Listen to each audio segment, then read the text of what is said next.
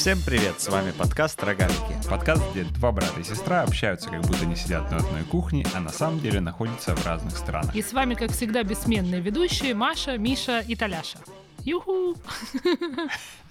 Смогли Всех троих задействовали. Класс. Да, привет. Ну что ж, привет, привет, привет. Да? Значит, слушайте, а, вот ничего как бы не хочу вам сказать, но я посмотрел прогноз погоды на следующие 10 дней, и в Киеве будет пиздец как холодно. Здесь тоже А. будет пиздец как холодно. И это нас объединяет. Ну, я смотрю, что в Киеве много снега, а у меня есть незакрытый гештальт. Когда э, выпадет много снега, и его еще утром не успеют почистить, я могу выйти из подъезда, встать на сноуборд и проехать по улице вниз, и еще завернуть, и, в общем-то, неплохо покататься, как для городского катания на сноуборде. Так давай, когда, когда такое будет, поехали как кейси за машиной. Да вообще легко, тебе же контент для влога. Да, нужен. вообще сто процентов. Да ну, Нужно за машиной. Я буду нервничать вот это. Большой украинский флаг. Здесь до сколько? До минус 10 ночью. Для Германии А, очень да. холодно. И снег. Выпал сегодня снег между Кёльном и Дюссельдорфом 40 километров. Я была в Дюссельдорфе. В Дюссельдорфе падал снег с самого утра. А, нападало снега, значит, поезда не ходят. 222 или 226 аварий по всей земле, значит, в связи со снегом. Снега там выпало, ну, по нашим меркам ничего. Выпал, растаял, выпал, растаял. Теперь еще и холодно. И, короче, и приехала в Кёльн, в Кёльне снега нет. Слушай, я не знаю, как э, в Кёльне в Дюссельдорфе. Я когда-то м, в Мюнхен э, приезжал и брал машину на прокат, и мы ехали в горы. И вот там машина была на летней резине. И как бы когда в горах вдруг оказался снег, э, Здесь как бы тоже всех в основном у народа. Они его видят редко, и они не переобуваются. И понятно, что на летней резине не очень получается хорошо. Это ж мы тут тоже снег редко видим, на самом деле, но зимнюю резину меняем по графику. по графику. Расскажи, что у тебя там э, с выходом из э, карантина? Есть какие-то просветления? Вообще всю эту байду э, они будут обсуждать в среду. Э, и, ну, карантин нам, скорее всего, продлят. Но нам в виде исключения дали возможность закончить курсы. Поэтому я с завтрашнего дня, ну, правда, 4 дня там осталось, но все равно. И дали возможность сдать экзамен. Под, ну, при определенных условиях, маски, проветривание при минус 11. Ну, то есть все это сейчас мы еще будем прикалываться. Два месяца мы сидели, сейчас приду, завтра посмотрим вообще у кого что в голове осталось. Честно говоря, подозреваю, что ситуация выглядит достаточно плачевно. Ну, ты же все равно в Германии почти все, все это время пробыла. Ну да, ну слушай, это есть же разница между м, выучить язык и сдать экзамен. Мгм. Ну, экзамен C1 сложный, и там специфический текст и специфические задания, надо хотя бы вспомнить, как задания выглядят. Мгм. Ну и там вот это, найдите иронию, в каком абзаце автор полемизировал. Там такого типа задания, очень смешные. Ну, Как будет полемизировать на немецком? так и будет.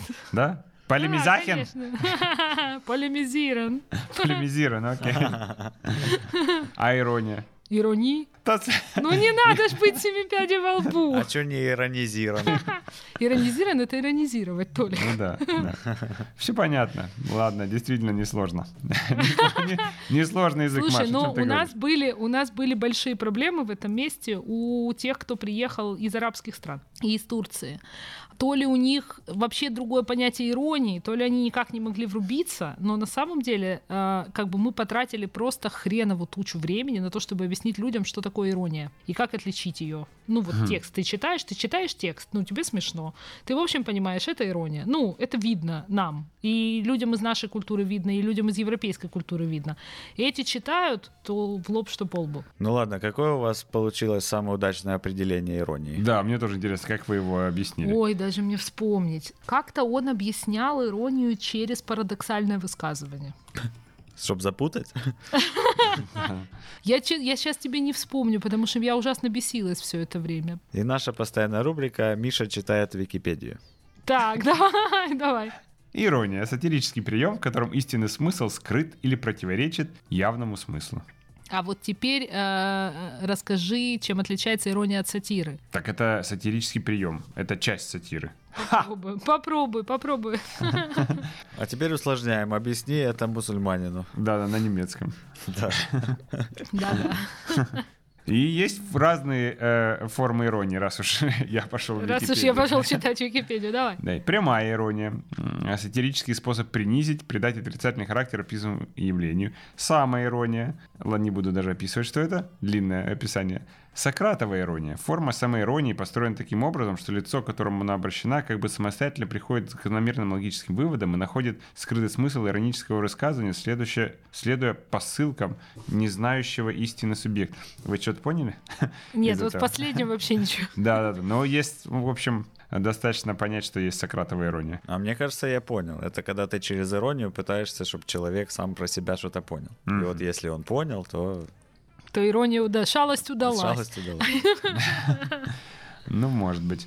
Ироническое мировоззрение. Ну ладно, ироническое мировоззрение. Это, кстати, похоже, мое состояние души. Э, Значит, э, состояние души, позволяющее не принимать на веру расхожие утверждения, стереотипы и не относиться слишком серьезно к различным общепризнанным ценностям. Черт Прекрасно. подери, вот так вот никогда не знаешь, когда, читая Википедию, найдешь описание что-нибудь своего о себе. характера. Да. Ну и Жалко, там последнее. Ничего про гороскопы нет. Ну, Прослезился. это обще, общепризнанная Толик, это ценность. была Сократова ирония. Да, да, да, да, да.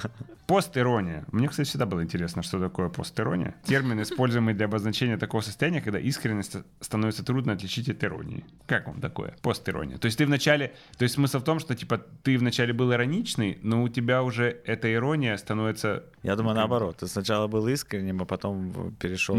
Нет, это обычная ирония. Ага. А постирония это как бы ты вначале иронизировал на что-то, а потом уже это стало правдой. И как бы, знаешь, понимаешь? Как Ну бы вот сложно отличить, да? пример постиронии — это вот интервью Гордона с Ходорковским, там, где э, как вы сидели, Барак, Обама. Вот, вот это, это как бы постирония, потому что, мол, это иронично, что он задает такой, такой тупой вопрос, ну, в смысле, так тупо шутит.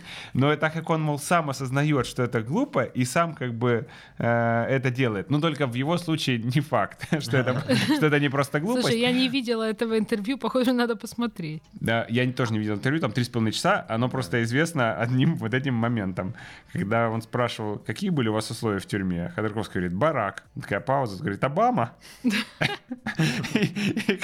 И там очень много мемов по этому поводу. И- Ходорковский говорит, ну, типа. А потом, ну и, соответственно, мемы там, какой ваш любимый гарнир? Рис. Визерспун? Типа. Ну и там еще как бы миллион. Ты можешь, как бы, я тебе открываю вселенную мемов, связанных с этим интервью. Очень много смешного. Вот, так что я э, выхожу э, потихонечку из карантина, по крайней мере, на ближайшие две недели я буду вполне себе социальную жизнь жить, на все наплевав. А чего две, когда четыре дня плюс экзамен?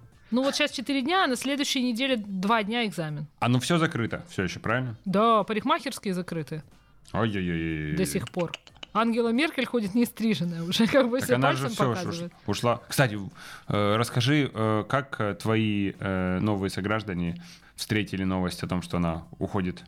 Слушай, Ну, это же бы- давно известно. Да, хорошо, давно уходит. известно, ну вот уже состоявшийся вроде как факт. Да, он Или еще щ- пока не очень состоялся. Она же канцлером осталась, а ушла с поста э, Главы- председателя партии, главы партии, Мгм, что да, такое. да, да, да. И причем это уже давно известно. Ну и на самом деле я не знаю, как прям все как бы граждане относятся. Во-первых, с одной стороны ее любят, а с другой стороны, ну она долго уже. Как бы для, ну, для демократической страны слишком долго. За сменяемость власти топят. Ну вот, пожалуйста, Что-то там в новостях и в каких-то дискуссиях. Ей прямо даже задавали вопросы. Когда я смотрела какую-то пресс-конференцию, связанную с коронавирусом, э, где ей журналисты, значит, ну... А не пора ли вам? Да-да-да. Ну, типа, а не слишком ли жесткие меры? А не пора ли вам на покой? А вы точно не хотите переизбираться? А то в сентябре выборы, а как раз к выборам собираются всех привить. Она сказала, нет, я точно сказала, я ухожу, я больше никуда не иду, я все. Я мухожу. Раз уж мы затронули тему э, коронавируса. Э, График прививок? Нет, сегодня другое. Сегодня другое. Буквально сегодня с утра прочитал новость. В Штатах, оказывается, 20% всего населения живут в двух штатах. Калифорнии и Техасе. В этих двух штатах живет 20% всего населения США. И они в политическом плане сильно отличаются. Э, Калифорния жестко демократический штат, там всегда правят демократы, а Техас жестко республиканский штат. И это оказался интересным кейсом, потому что они совершенно по-разному отрабатывали, от, отработали. Руководство штата совершенно по-разному реагировало на ситуацию с короной ровно как и вот взгляды э, республиканцев и демократов. То есть Калифорния до сих пор находится в жестком локдауне, там закрыто все, только недавно открыли кафе на улицах. В общем, школы закрыты, все закрыто. Техас закрылся только весной, э, когда всех как бы закрыли потом они открылись раньше других, и с тех пор они не, ну, то есть при том, что там есть какие-то ограничения, но они не вводили в этот повсеместного локдауна и требования оставаться дома там и так далее. И что самое поразительное, что результаты у них примерно одинаковые. Причем с двух сторон, что условно по безработице не сильно отличается, ну, то есть условно и бизнес не сильно спасли, и количество смертей в Техасе чуть больше на э, 100 тысяч населения, но сопоставимые цифры, там что-то 127 против 112 на 100 тысяч населения. Ну, то есть очень ну, то похожая есть цифра. Ничего это не дает. Вот это ты хочешь сказать? Нет, это невозможно так сказать. Невозможно с точностью сказать, какие меры дают э, какой результат, к сожалению. Потому что есть большое количество движущихся или там, других переменных, неизвестных. А, типа, например, э, другого штамма вируса, как в, в случае в Лондоне. Или еще каких-то причин, которые как бы имеют совершенно большие последствия, чем, собственно, решение там, держать открытыми школы или нет. Ну, мне кажется, в Техасе и в Калифорнии люди немножко разный образ жизни ведут. В Калифорнии все-таки больше... Плотность населения еще должна быть разной там.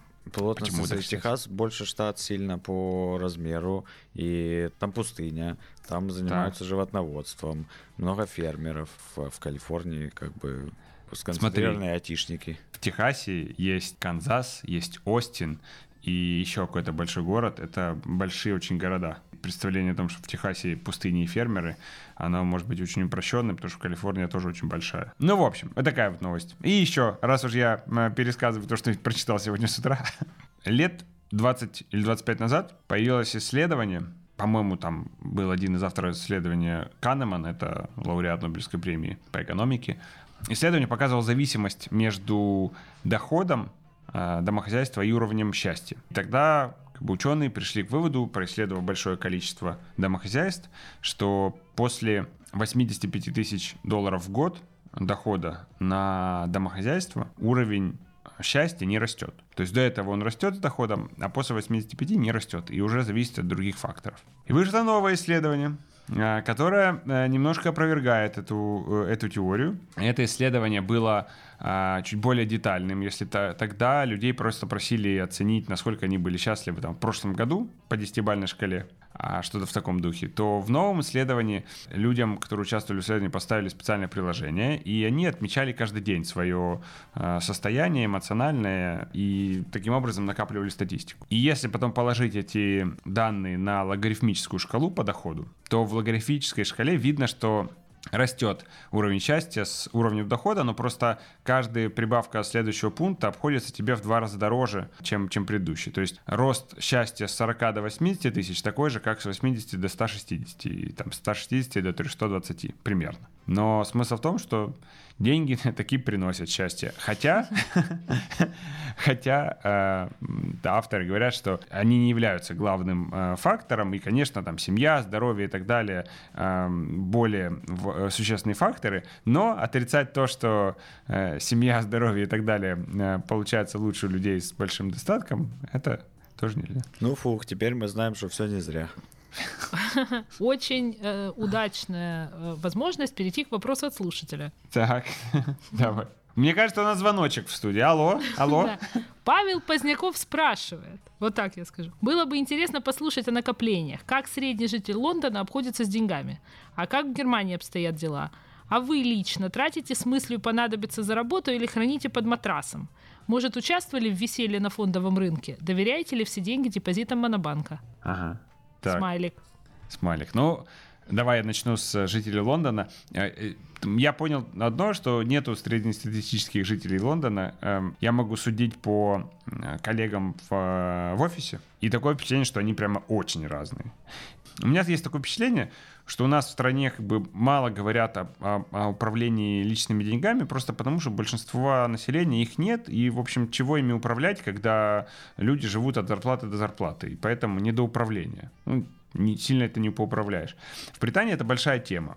Э, потому что, с одной стороны, есть большое количество кредитных э, инструментов, которые доступны э, большому количеству людей, и неправильное их использование приводит к проблемам, люди загоняют себя в долги, из которых потом не могут выбраться.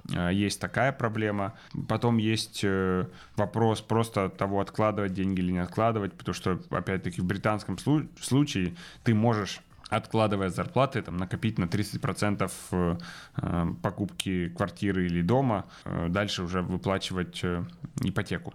Но есть люди, которые не откладывают, живут от зарплаты до зарплаты, живут непосредством, загоняют себя в долги и потом как-то из них выкарабкиваются. Но такое впечатление, что большинство, по крайней мере, вот людей среднего класса, они очень достаточно бережливые.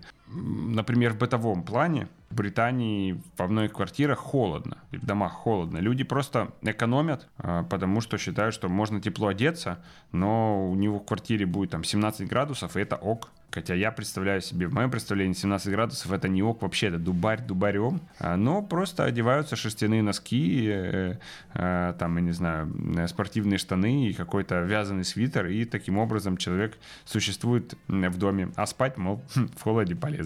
И вот, вот в таких вещах понимая, что какие-то бытовые вопросы э, или там воду выключать, чтобы она не текла постоянно. Э, кто-то мне рассказывал, что особенно дико смотрится, знаешь, когда у нас дома яйца кто-то варит, а потом под струю воды просто оставляет, и оно да, там 5 да. минут вот так течет. Вот, вот это вот дикость там, потому что дорого. На какие-то вещи они смотрят гораздо более что ли, экономно, чем, чем в средне, среднестатистический человек в Украине, при том, что, конечно, они живут э, богаче. Ну, это вопрос э, менталитета и, в частности, ментальных корзин. То есть люди все свои затраты или там, э, когда рассматривают возможность что-то купить или на что-то потратить деньги, они оценивают не сумму, которую надо потратить, а то, готовы ли они потратить эту сумму на конкретно эту вещь. Получается, что в их ментальной корзине теплая квартира — это слишком дорого. У меня такое впечатление, что для большинства людей там, но опять-таки я сейчас э, генерализирую, хотя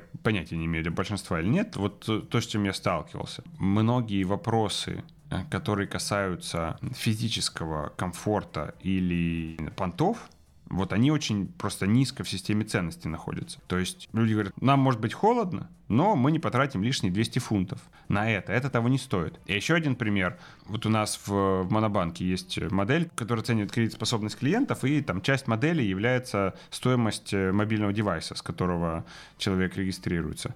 И в принципе у нас так, что чем, чем э, дороже девайс, тем более кредитоспособный клиент. А в Британии коллеги рассказывали, что в предыдущем банке, в котором они работали, там было наоборот, что если э, человек приходит за кредитом, который не самый самый э, дешевый на рынке, и у него дорогой девайс, то он скорее более рисковый клиент, чем клиент с э, более дешевым девайсом. Мне кажется, здесь, э, ну, здесь тоже так многое из того, что ты рассказываешь, перекликается. Немцы вообще известны как очень бережливые угу. и, в общем, даже жадные или там скряги, хотя я бы по-другому тоже это писала.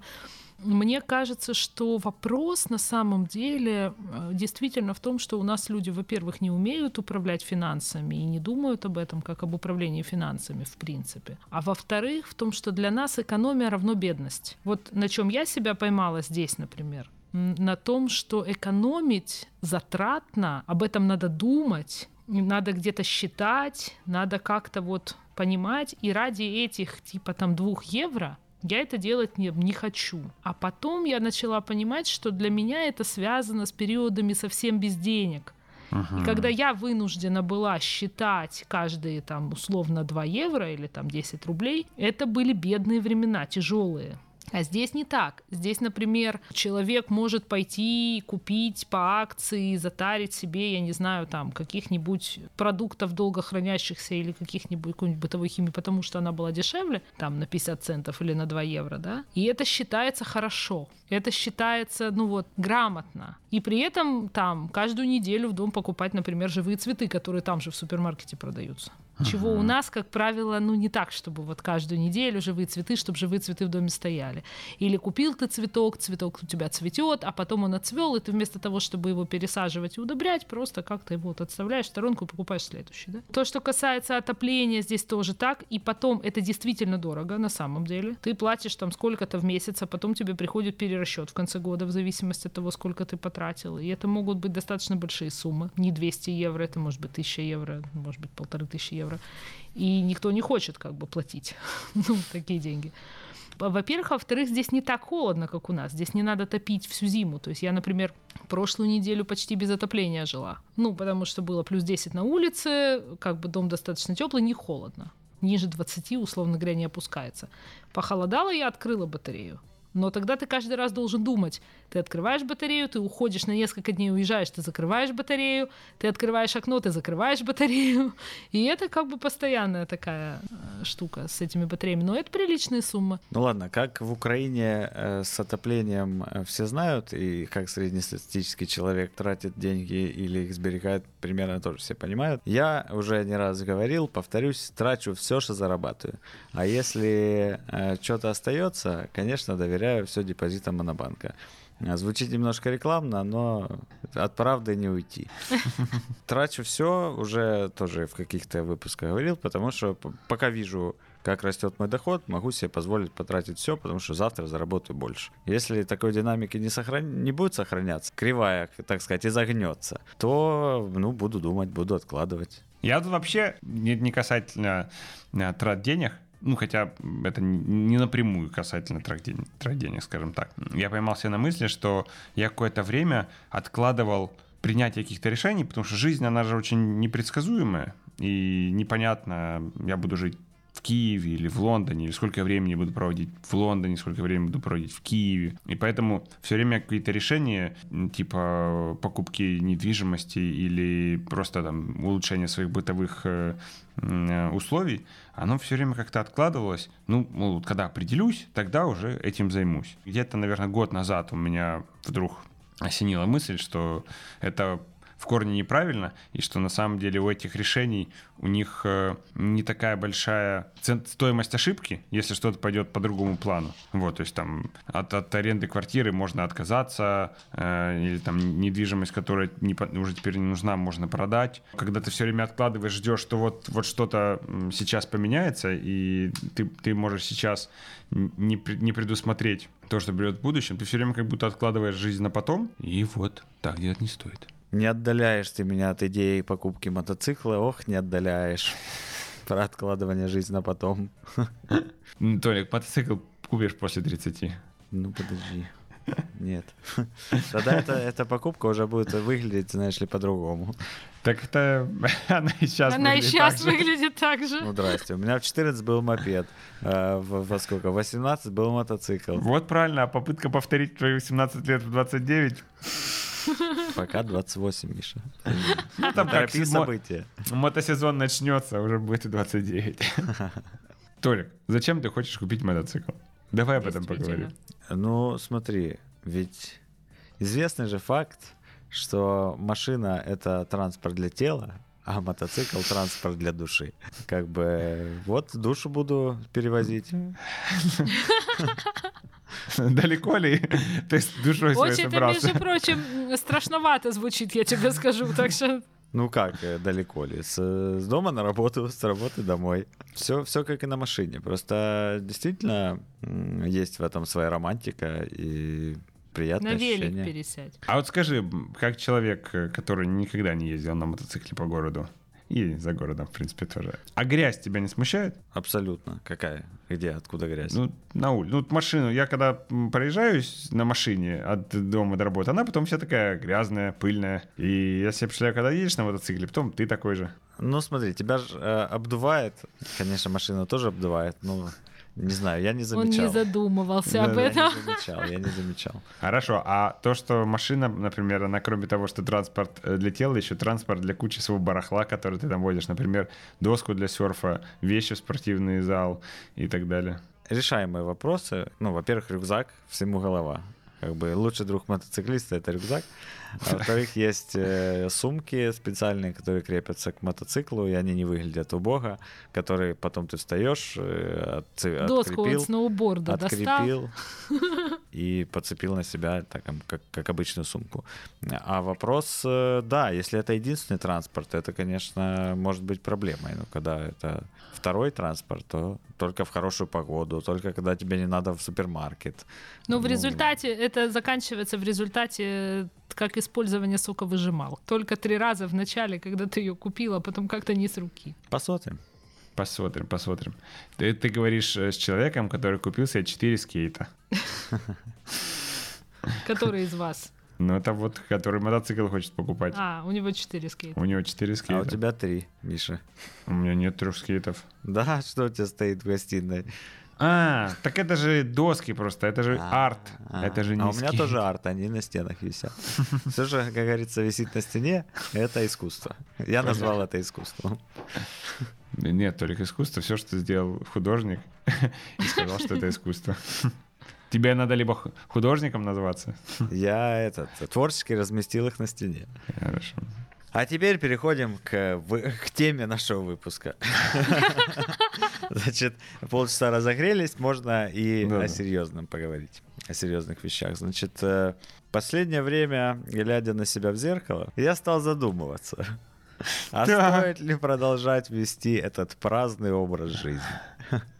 Это сразу после мотоцикла ты сейчас заливаешь не Ну, уши, смотри, да? смотри, тут на самом деле есть корреляция, потому Мгм. что э, когда ты плохо выглядишь на мотоцикле, ты как бы себя не очень любишь за это.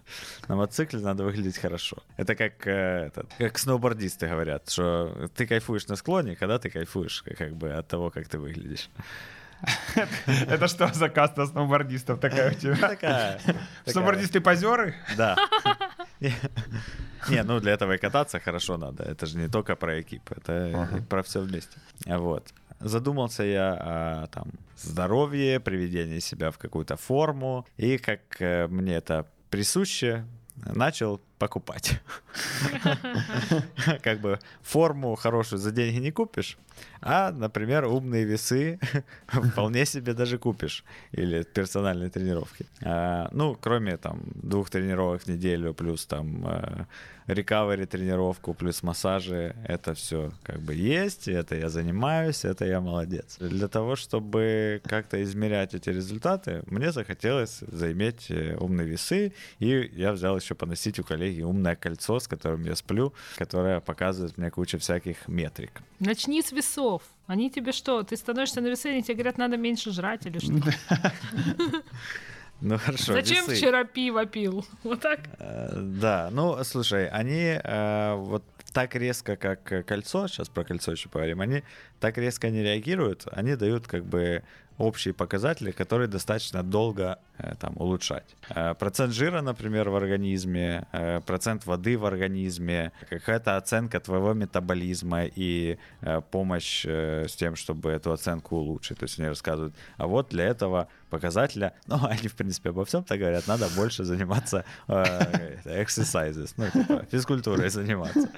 Процент жира, который э, не, не на животе, как бы, а внутри, вокруг органов. Висцеральный. А как они, а как они это да. понимают? Висцерал. Исключительно по взвешиванию? Там, Они через тебя пропускают ток да, да. небольшой из правой ноги в левую или из левой в Кошмар правую. какой. И по, поте- ну, то есть по сопротивлению. У разных тканей разное э, Мгм. сопротивление, Да, и по- понятно. таким образом как бы высчитывается. Ты не чувствуешь. Да, абсолютно что. не чувствуешь. Правда, они не рекомендуют людям, э, у которых э, какие-то. Кардиостимуляторы, да. Значит, объем мышц твоих, количество протеина, э, вес твоих костей, если как бы пониженные, то тебе эндокальций есть. Идеальный вес для тебя показывает тип твоего тела. Вот у меня пишут overweight, что, собственно, является с хорошим таким мотиватором продолжать заниматься. А какой тем, идеальный вес для тебя? Что пишут? идеальный вес для меня 77 килограмм. Но это как бы Как-то м, мало. совсем идеальный. Э, Сейчас я вешу 81 с половиной. То есть мне надо, ну, 11 Десяточку. Ну, десяточку сбросить, да. Чтобы стать дрищом. Чтобы стать идеальным Чтобы- дрыщом. Да, идеальным дрищом.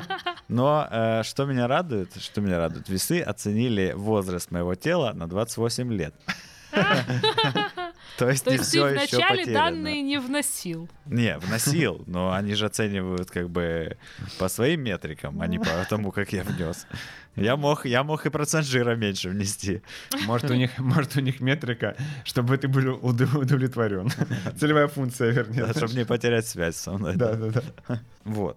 Второй, второй мой гаджет э, это кольцо. Aura Ring называется. Достаточно нашумевший стартап по, по западным меркам. Они даже были статьи во времена э, первого локдауна о том, что по- с, по- с помощью показателя э, этого кольца могут пред, э, Предвосхитить коронавирус. да, да.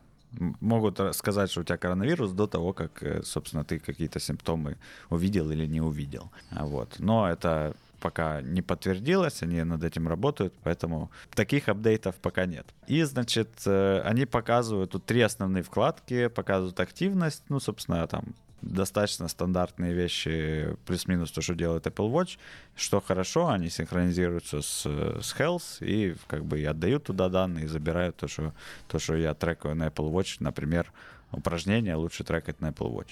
Сон, значит, э, ты в нем спишь, оно тебе показывает э, количество сна, эффективность, как хорошо ты отдохнул от этого сна, сколько у тебя было глубокого сна, как долго ты засыпал, и вовремя ты лег или, или не вовремя. В общем, кучу всяких данных. И в начале дня они тебе всегда говорят э, твой как бы общий балл, готовность к дню, показатель readiness называется. Он базируется и на э, сне в предыдущий день, и на активности предыдущего дня. Плюс там работа сердца, время между э, ударами сердечными, э, супер важный показатель э, и так далее. Так вот, вот это вот все я измеряю, у меня есть очень красивые графики, приложения, все в динамике. И как бы планируя свой, не то что планируя, а подходя вечером, проходя вечером мимо холодильника, я как бы понимаю, что если я сейчас там вечером выпью бокал вина, что в принципе я периодически практикую, у меня один из графиков пойдет вниз. И, и хочу ли я, чтобы он пошел вниз завтра, я это увидел, как бы ответ нет, потому что я как бы стал на путь истинный. Э, Я отказался от всяких перекусов, от вина. Еще, конечно, поспособствовало, что тренер мой попросил скидывать ему то, что я ем. И сам этот факт, что для меня абсолютно поразительно, я никогда не думал, что это будет для меня мотиватором, сам этот факт, что ты кому-то скидываешь то, что ты ешь, он тебя стимулирует не есть всякую гадость. Ну, то есть в целом я понимаю, как это и почему это работает, но что это будет работать со мной, я, я не понимал. Вот. Такая вот история э, одного оздоровления. Мне кажется, я вот смотрю на Машу, и я э, э, знаю, что она думает. У Маши... э, Маша. Маша. Да. Маша. У тебя, э, я вижу, как бы на лице написано, э, наш слушатель не видит, а я вижу, что у тебя на лице написано, э, скажем так, непринятие, непринятие только подходов. Я думаю, насколько его кольцо замеряет степень удовлетворенности жизнью в связи с отказом от вина, например, и всякой другой ерунды. Это первое. А второе, я думаю, что подобные замеры противоречат желанию купить мотоцикл, а может идут в одну линию с желанием купить мотоцикл, и что да, 30 подбирается, но это рановато. Мне кажется, подобные замеры надо делать все-таки после 30. Слушай, ну это же, ну это же круто а, на самом деле. Что я имею в виду? Что круто? Почему я такое очень люблю? Есть какие-то вещи, которые, наверное, очень а, глубоко копающийся в своих самоощущениях человек физических может сам установить закономерности между выпитым бокалом вина и меньшей физической активностью на следующий день. Хотя, казалось бы, бокал вина, ну кому?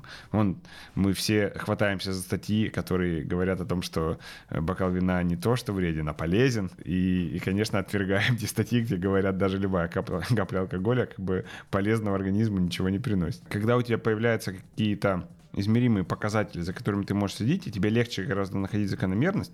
Я прям за такое хватаюсь.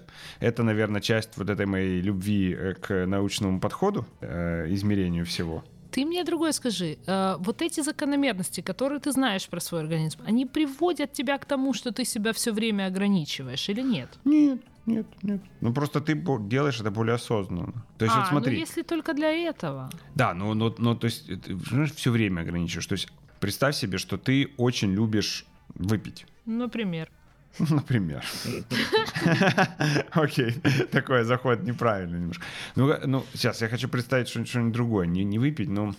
Шоколад, конфет. Ну, я очень люблю шоколад, например. Ну, шоколад плохой пример. Шоколад плохой. Сигареты хороший пример.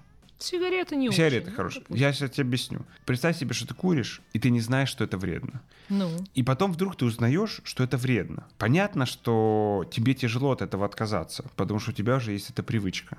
Но все равно на, в зависимости от э, там, силы твоей привычки или, или насколько ты сильно веришь, что это вредно, в какой-то момент, ну то есть и много таких людей, которые понимают, что это вредно настолько, что они переступают через себя, через при- привычку и отказываются от сигарет.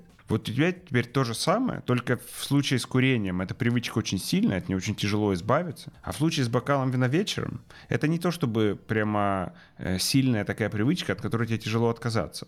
Просто раньше у тебя ничего не было на другой чаше весов. Ты, у тебя был вот сейчас бокал вина, и ты понимал, что он совершенно безобидный, потому что от бокала вина никому никогда не становилось плохо. А теперь ты понимаешь, что хоть что-то на другой чаше весов есть, и у тебя появляется противовес. И, и ты, конечно, можешь сказать, окей, сегодня я готов пойти на то, что завтра у меня будет менее энергичный день. А, потому что я сегодня, мне очень хочется вина. А на следующий день ты, например, ну я не так сильно хочу вина, чтобы э, перевесить вот этот негатив, который я получу завтра. А кроме того, а кроме того, технологии настолько стремительно развиваются, что если ты собираешь о себе всевозможные данные, и они у тебя где-то хранятся, в конечном итоге появится сервис, который с помощью этих данных сделает твою жизнь лучше. я не не знаю. Ну, наверное, я к этому отношусь так, как я отношусь к диетам строгим. Потому что строгие диеты, э, как правило, показывают один и тот же результат. Человек сидит э, на строгой диете в течение какого-то времени, худеет, потом соскакивает с этой диеты и набирает обратно. Для меня все, что касается пищевых привычек. Вот это не касается, например, э, спорта, но все, что касается пищевых привычек, для меня связано с этим. То есть ты можешь пересматривать свой пищевой рацион, менять, понимать, э, что там тебе не очень хорошо или не очень полезен там какой-то конкретный продукт, но это все более, ну, индивидуально, тонкая, что ли, э, работа. Так, а никто не предлагает общие рецепты. По договору И, кстати, с собой, чем... И, кстати, э, насчет строгих диет, э, мне тоже кажется, что это как бы миф. Ну, не то чтобы миф, это люди, которые не хотят придерживаться диет, используют эти случаи как отговорка, почему им не нужно придерживаться диет. Я не думаю, что можно себя ограничивать всю жизнь, ну, либо у тебя на это должны быть уж слишком веские причины. Ну, Мгм. диабет. А Дело в том, что дело в том, что любые ограничения, если ты долго в них побудешь, они становятся совершенно для тебя привычными. То есть понятно, что если ты э, загонишься в такие ограничения, в которых просто невозможно находиться, там, например, вообще ни грамма сахара, да, да. Да, но, а но вот просто это- вопрос, э, такие, Миша. да. А вот вопрос, где грань у этих ограничений? Так я тебе скажу, э, я тебе скажу, грань — это вопрос того, к чему ты сможешь привыкнуть. И причем можно делать несколькими, несколькими заходами. Вот есть какое-то там общепринятое вопросы про питание. Ну, какие-то, я не знаю, не очень хорошо э, ужинать э, э, батон с колбасой и майонезом. Ну, как бы это не очень хороший ужин. Это для папы специально сейчас э, э, посыл. Вот. И э, как бы это не очень хорошо. По разным причинам. Лучше ужинать овощами и рыбой. Это, это можно считать вообще как бы больше похожим на правду. И вот вопрос в том, за сколько заходов ты сможешь перейти от э, бутерброда с колбасой э, до овощей и рыбы. Ну, если сможешь за раз, тебя оно войдет в привычку через пару недель. Ну, может не получиться. Может, надо через день. Понимаешь? Понимаю, но не разделяю, как сказал бы папа. Я думаю, что граница находится на, в зоне комфорта. То есть, когда ты э, тебе становится некомфортно, и ты долго с этим не можешь ужиться, это значит, что ты границу да, перешел. Вот, да, вот тут, тут да. Жизнь же, она не постоянно одинаковая, понимаешь? Вот э, что, что у меня, как бы, как я к этому отношусь, и что у меня с этими вещами происходит. Э, Когда я живу более-менее долго, более-менее э, одном и том же графике, ну, в одном и том же месте, в одном и том же графике, где у меня известный набор продуктов, где у меня известный распорядок дня, на работу я хожу, например, там, в понятное время и так далее, то вырабатываются определенные привычки. Их можно менять, подвигать запрягать, ограничивать, но они, тем не менее, там какие-то вырабатываются, и вполне с ними можно жить. Как только меняется внешнее окружение, все эти привычки разваливаются, а заново такие же не формируются. Ну смотри, вот у меня нет привычки покупать хлеб в магазине, ну или там батон нарезной, или вареную колбасу. Но этой привычки у меня нет, просто она искоренилась. И где бы я ни находился, я не буду покупать. Это не значит, что я не могу съесть сэндвич с колбасой в аэропорту, когда мне хочется есть и никакой другой еды нет. Нет, ни в коем случае. Это просто означает, что я эту еду, ну как бы избегаю. Ну да, а я вот, например, приехала, когда в Германию и не могла разобраться в супермаркетах первые три месяца. Я ела хлеб с колбасой и сыром, потому что это то, что я могла купить. То, что я понимала, где находится, где купить и где лежит. Потому что я даже макароны не могла найти первое время в супермаркете. А когда я разобралась с тем, как устроена еда, я перестала, покупать, я перестала покупать хлеб и колбасу.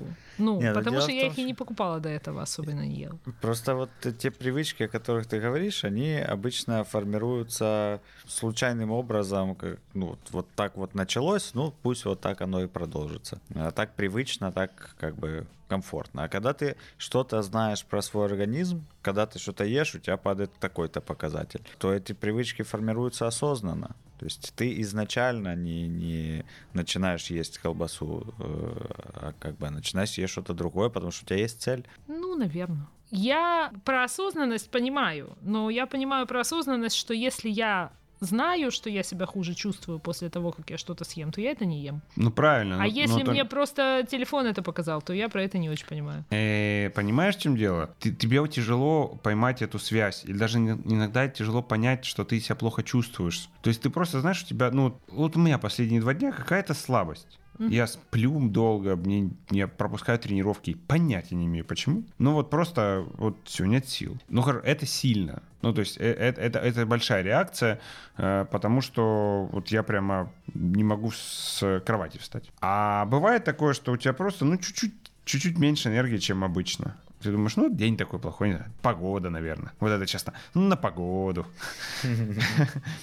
Вот. А может быть, погода-то ни при чем, а может быть, важно то, что ты съел вчера. Ну, ты как бы, как бы сам это никогда не уловишь. Миша, какие у тебя самые прикольные health гаджеты э, были, которые ты мог, мог бы порекомендовать э, нам и нашим слушателям? Я не помню, рассказывал я или нет про, про свой опыт с глюкометром, но я считаю, что это очень прикольная штука. Э, я себе два раза ставил глюкометр такой в руку, который э, считывает показания сахара в крови, и можно телефоном его считать. Во-первых, просто это невероятно круто, чувствуешь себя наполовину киборгом, у тебя есть какая-то фигня, которой ты просто прикладываешь телефон и видишь какие-то показатели э, того, что происходит у тебя в организме. Только ради этого э, факта стоило, стоило себе такое сделать. Я посмотрел видео на, на TED, где ученый рассказывал, как они проводили исследования, от чего вообще зависит то, то как люди человеческий организм реагирует на разные продукты. И это важно, например, для людей в преддиабетическом э, состоянии. И вот он приводил пример, э, его жена э, диетолог, и он говорит, вот тебе придет человек в преддиабетическом состоянии, и какие... Я тебе даю продукты на выбор, а ты должна сказать, каких продуктов он должен избегать, а какие может есть. Рис, или мороженое. А она скажет, мороженое, конечно, нельзя ему мороженое, рис можно. Он говорит, а на самом деле там для 60% людей нельзя рис, а для 40% нельзя мороженое. То, как реагирует э, организм и как, как сахар попадает в кровь от разных продуктов, зависит от тех бактерий, которые находятся у вас в желудке. И они у каждого человека разный набор.